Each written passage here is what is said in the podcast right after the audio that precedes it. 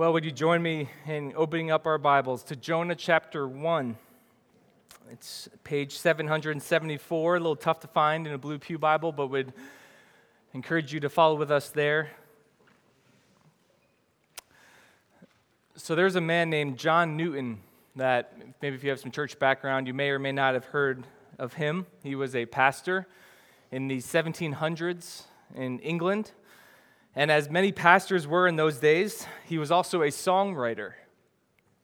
And he wrote a song that he titled, quote, Faith's Review and Expectation, which is still one of the most well known songs in the world.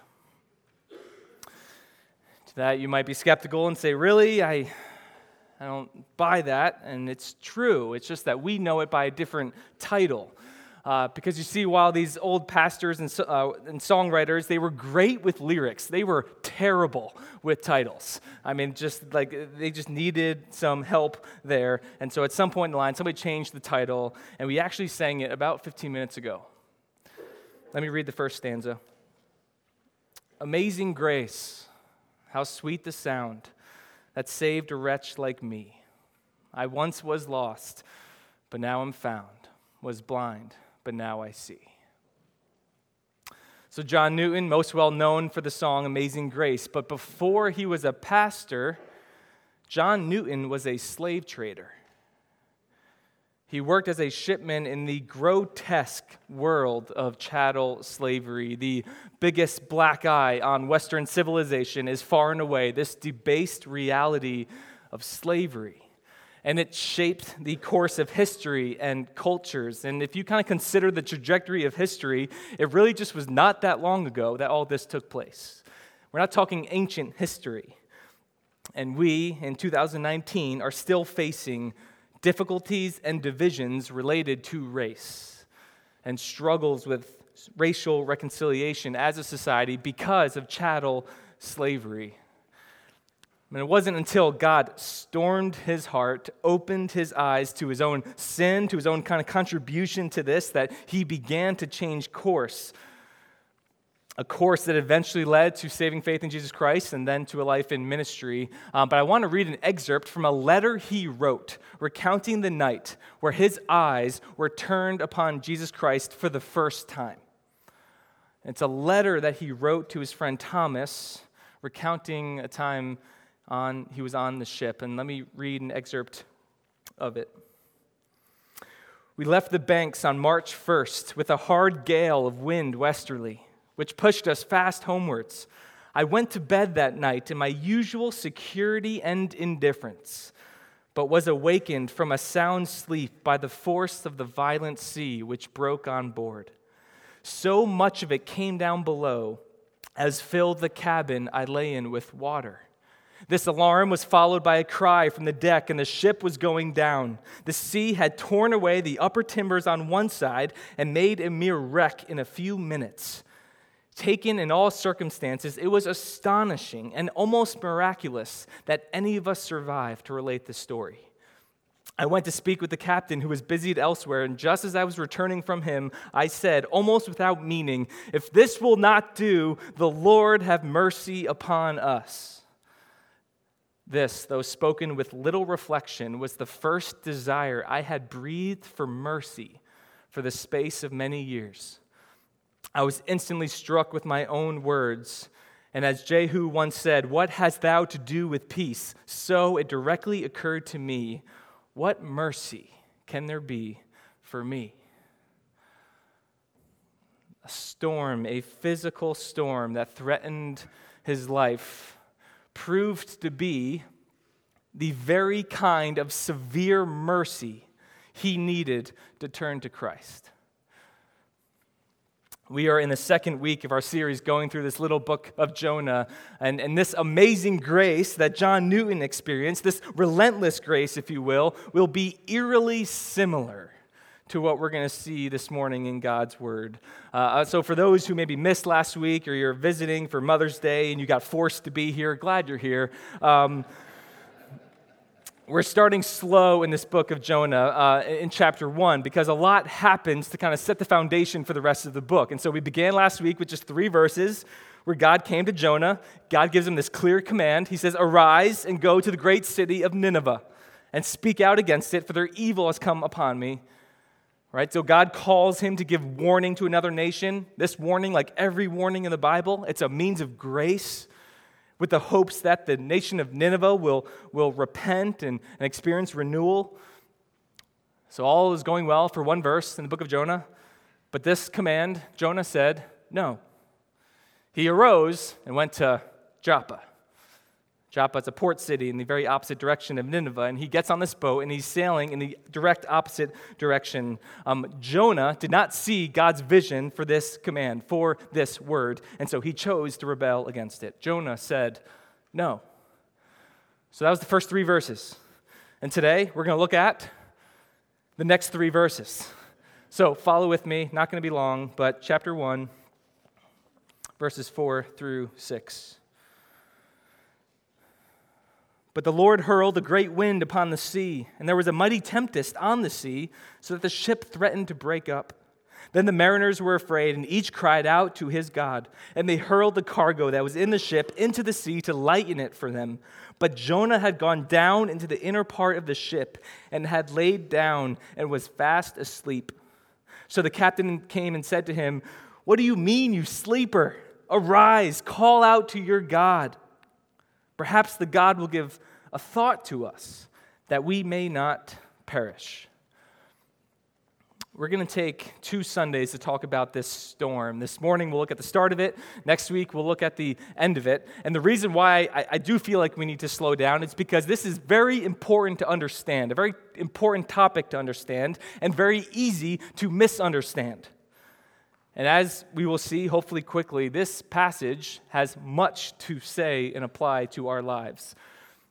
So, up front, I'll say this as cliche as it is, going from the text to our lives, there are many storms that will come upon our lives, many storms that will bring suffering. Many of you are in one right now. And a storm may be caused by different ways. But all storms are calling us to the same response.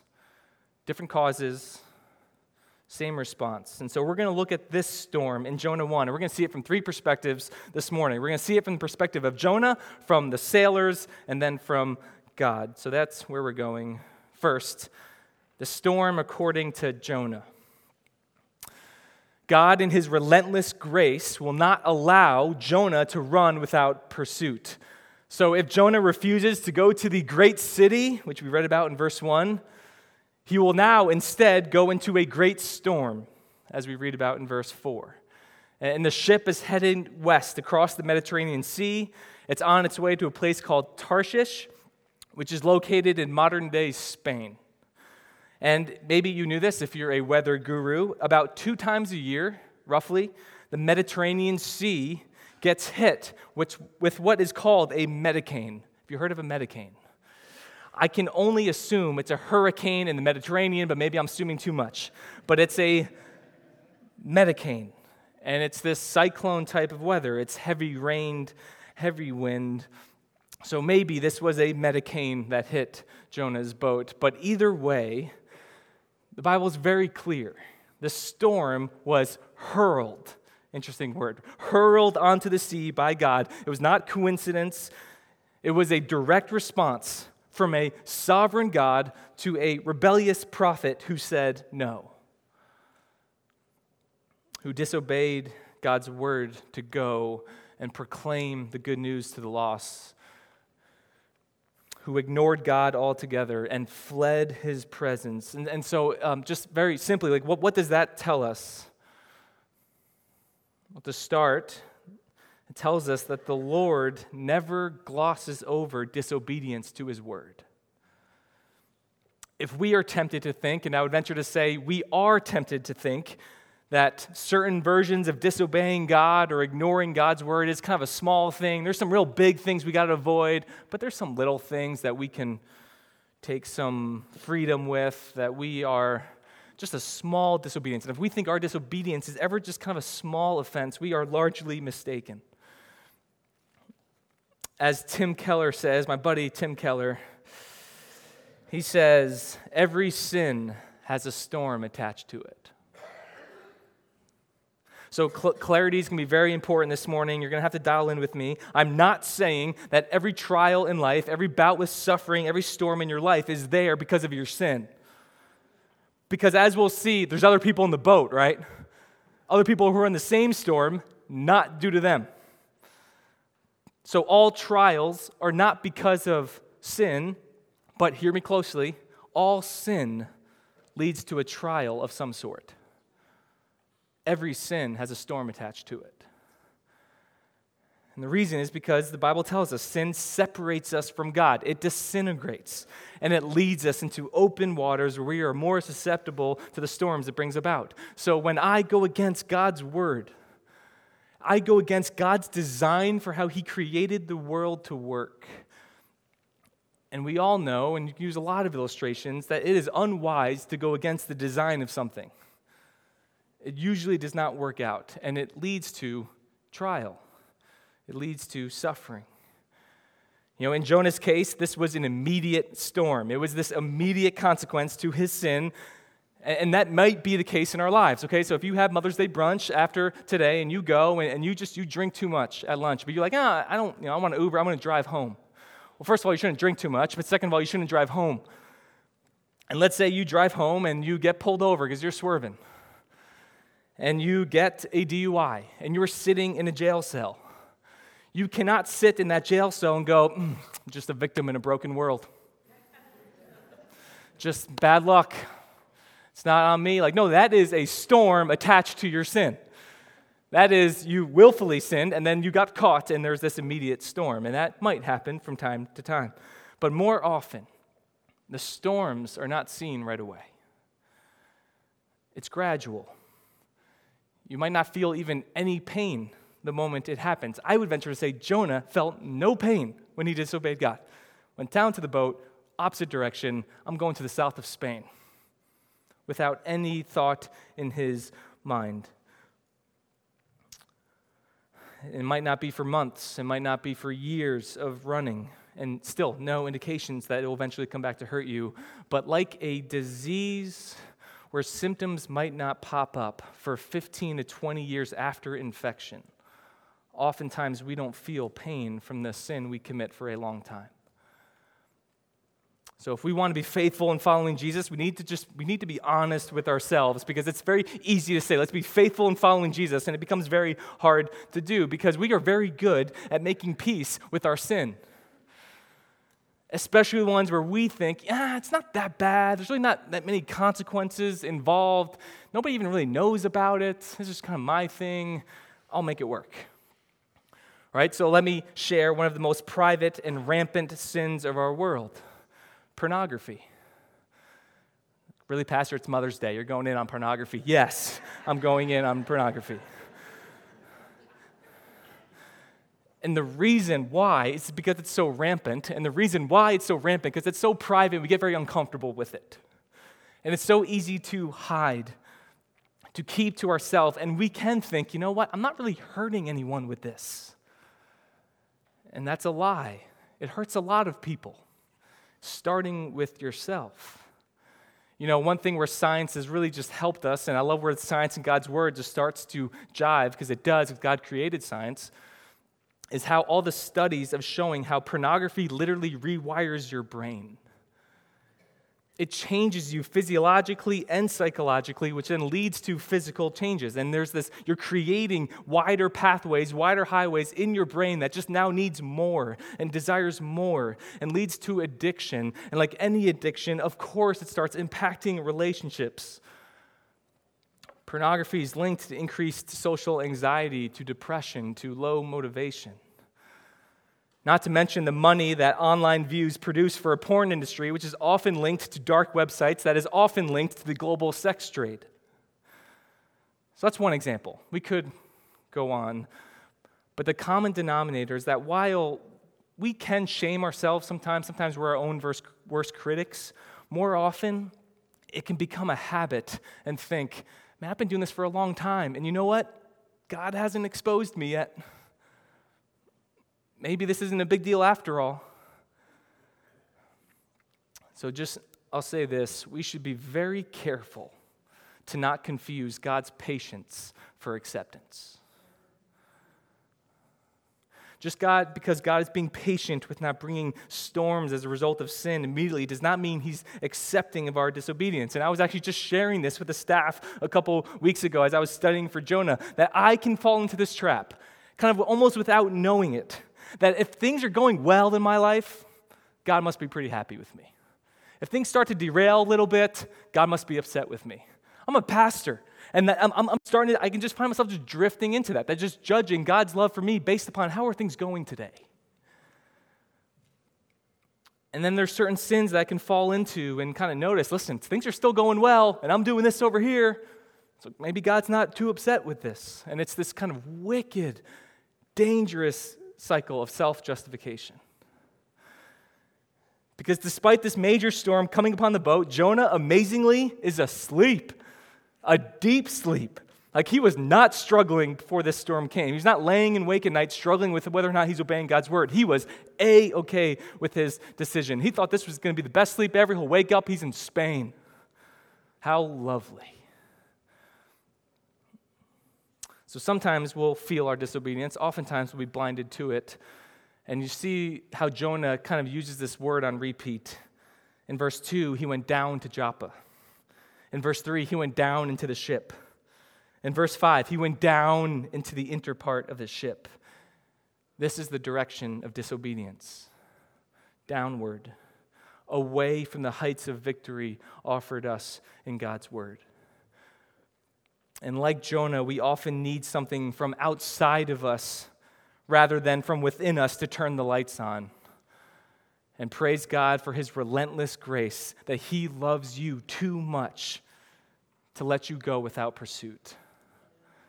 This is the storm according to Jonah. Second, the storm according to the sailors. Um, so, so once, and I think it's important we started there, that we're honest about the fact that storms may occur in our lives because of our own sin. It's also, I think, fair to say the vast majority of suffering we will experience in this world will come as a result not of just our direct sin, but our existence in a fallen world or our proximity to the sin of others. Right? The Bible is clear in telling us that suffering is a reality for us all, believers, unbelievers in this world. And if you consider the most prolific account of suffering in, in the Bible, if somebody comes, bring me to the person who suffered the worst, where are you going? The story of Job. And we are told right away in Job, he was a righteous, upright man in God's eyes, and yet he lost it all. You can go to the Apostle Paul. He gives this kind of list in 2 Corinthians 11 of his suffering, and there is some intense stuff in there, including three shipwrecks. If I get one shipwreck, I'm done, all right? Like I'm staying on land. He three times shipwrecked, right? Natural disasters come on his boat. That is the most prolific missionary this world has ever seen doing the Lord's work, suffering.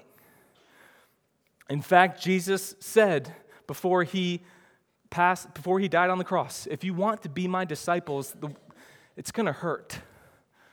There's going to be suffering involved. You see, there's always a cost to, to following Jesus. It might hurt, it will hurt.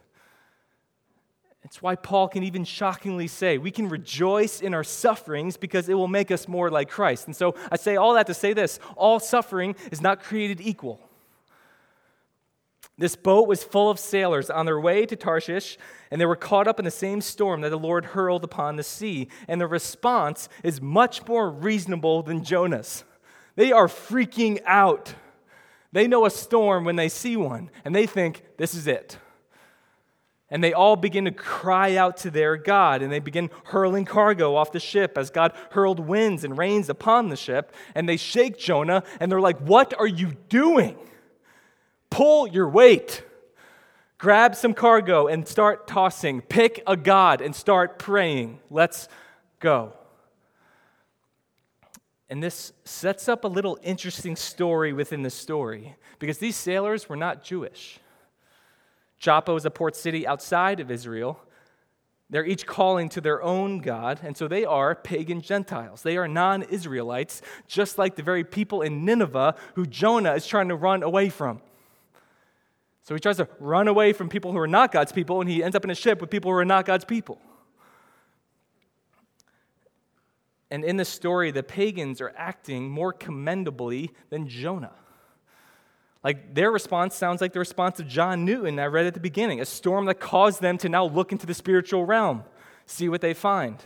And how sad is it that even the pagans who don't know the one true God are praying? And the one man in the boat who does know the one true God is sleeping. And so we will carry this theme forward into next week's sermon. But God, in his sovereignty, uses the example of pagans to awaken his children, physically and spiritually. And that has a lot of implications for us as how we ought to engage with and respectfully interact with a world that doesn't know Christ. So that's a little teaser. Come back next week. But for now, we have a storm. And you have Jonah, who was responsible for it. You have the sailors who were not responsible, but still caught up in it. And this is the reality of suffering. It's a reality that we live in every single day. Sometimes we're suffering because of our own actions. A lot of times we're suffering because of the sinful actions of others that we're in proximity to. Or in a natural world, there's cancer diagnosis, and there's tornadoes, and there's all kinds of things that might lead to suffering. And there is no one in this room who does not and has not and will not suffer in some way. And pastorally, at this point, just let me say this. We could drive ourselves crazy always trying to figure out if we're suffering because of something that's our fault or not. There's a really haunting question we can ask in our own hearts. And the question is this Is God punishing me right now? Am I being punished? Is that why this diagnosis came back the way it is? Is that why my son won't talk to me? Is that why I can't land a job? Is God punishing me right now? And the reason why I would caution us with that question is because it can often paralyze us and lead to a mindset that God is just a God to be fearful of and he's just waiting to hit us with a two by four around the corner, and he's angry and he's not gracious. But that's not our God. The question should not be, is God punishing me in this storm? But rather, what is God's purpose for me in this storm? Amen. Which leads to the third point the storm according to God. The reasons why the sailors and Jonah are in the storm are vastly different, but as we will see now and in the coming weeks, God will use a single storm to draw them all close to Himself. God uses storms in our lives to draw us near to Himself, to strengthen our faith. And so um, here's where maybe you're not interested in this, but maybe there's a question in the back of your mind. If you're maybe a skeptical or you struggle with the things of Christianity and the beliefs, here's a question that you would have if I were you. Does this mean God causes all suffering?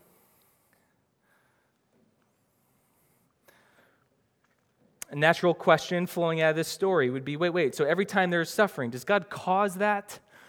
Does He, like in Jonah's book, hurl every natural storm you read about on the news? Is God in the heavens just hurling storms at people? Many of which take lives, cause all kinds of suffering. Like, are we okay with this? We're we just going to let this go? Shouldn't this bother us? Make us pause? And so it's worth reflecting briefly upon it now, although this could be and should be probably an entire sermon one day. Is that here's what the Bible gives us. Listen closely. God does not necessarily cause all suffering, but He is always sovereign over it.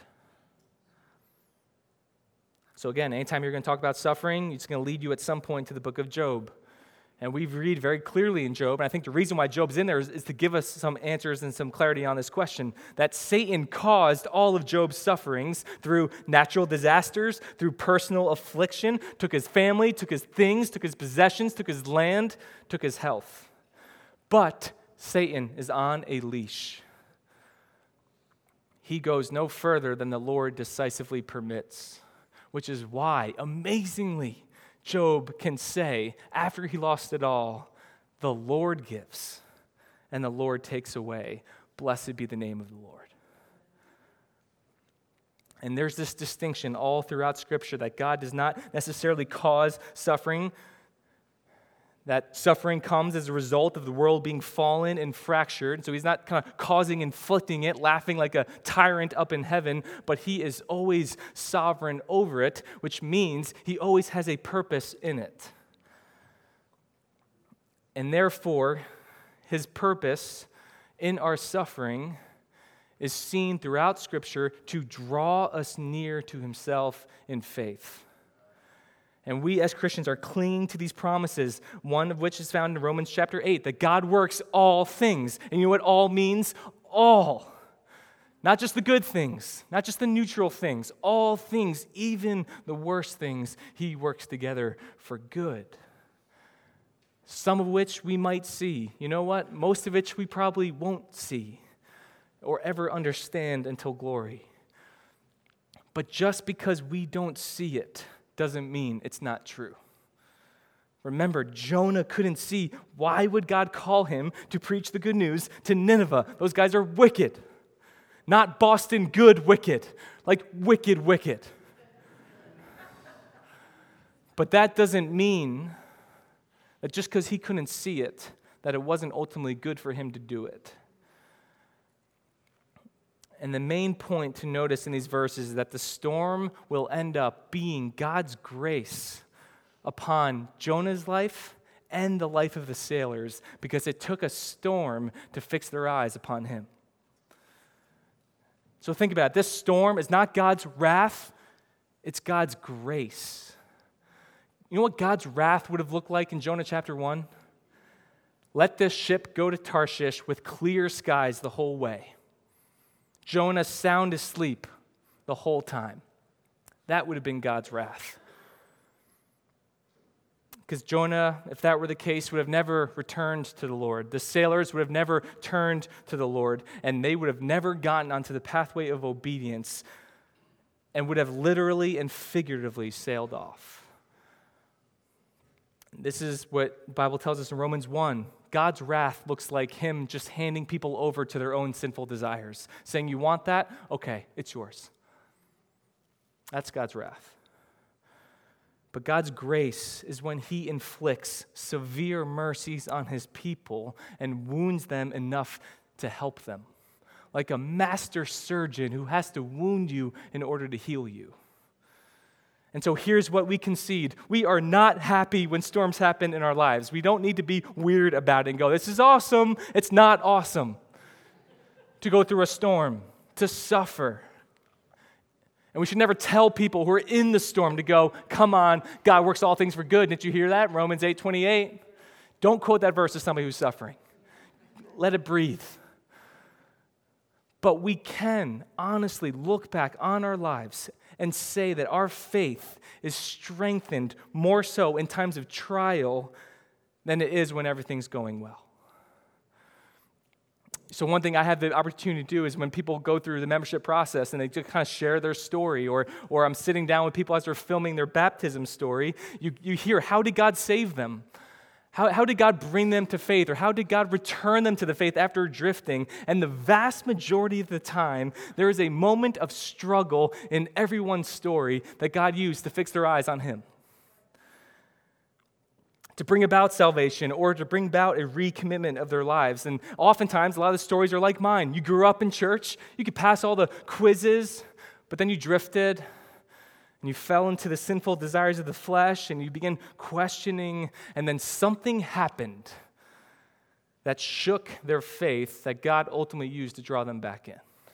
God's grace, a time of suffering that God used to get their attention.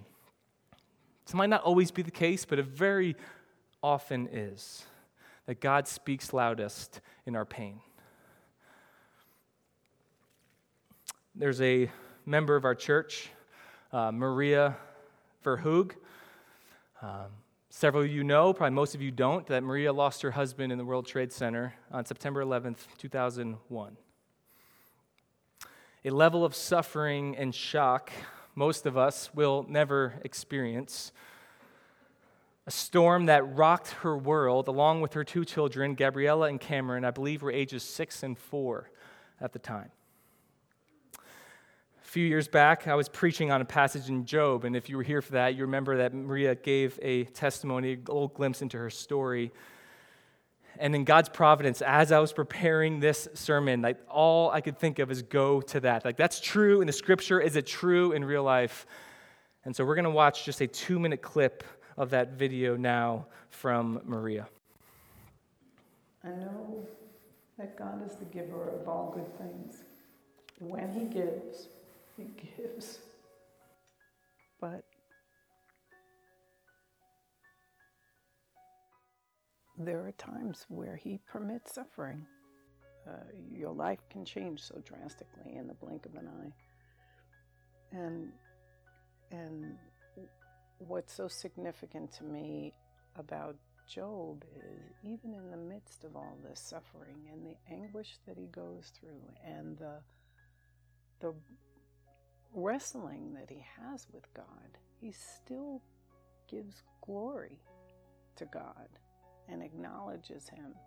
His greatness is so enormous we can't we can't even begin to comprehend how incredible that is.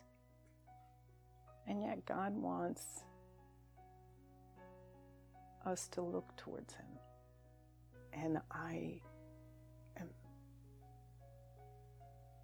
overwhelmed by the amount of joy that He's brought into my life just in knowing that He's with me He's with my children. He's never abandoned me. That his plan for me is good. The Lord must have saw it as necessary in some way or another to bring about a greater purpose somewhere down the line. What that is, we don't always see. Could be to increase our faith. It could be to make us stronger. It could be so that we would look to Him finally. I don't think I would have opened my eyes on my own. I think the Lord had to permit suffering in my life for me to see Him.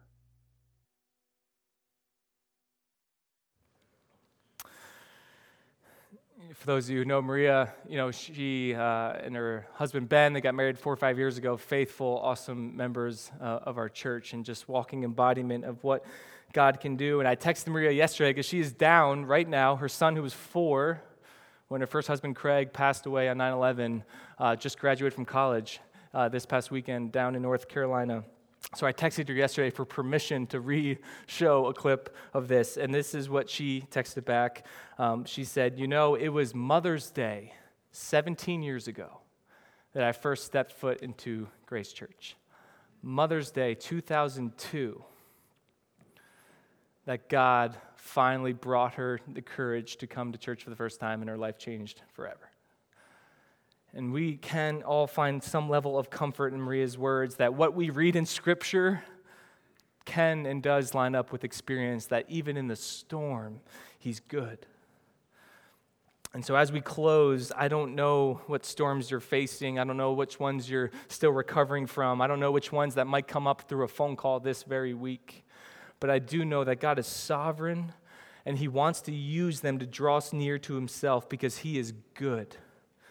And we know he is good because he did not withhold his one and only son from dying on the cross on our behalf. He did not withhold his one and only son to go through the ultimate storm so that we can be forgiven and given the opportunity of new life. You know, there's no one in this world who is totally innocent when it comes to suffering.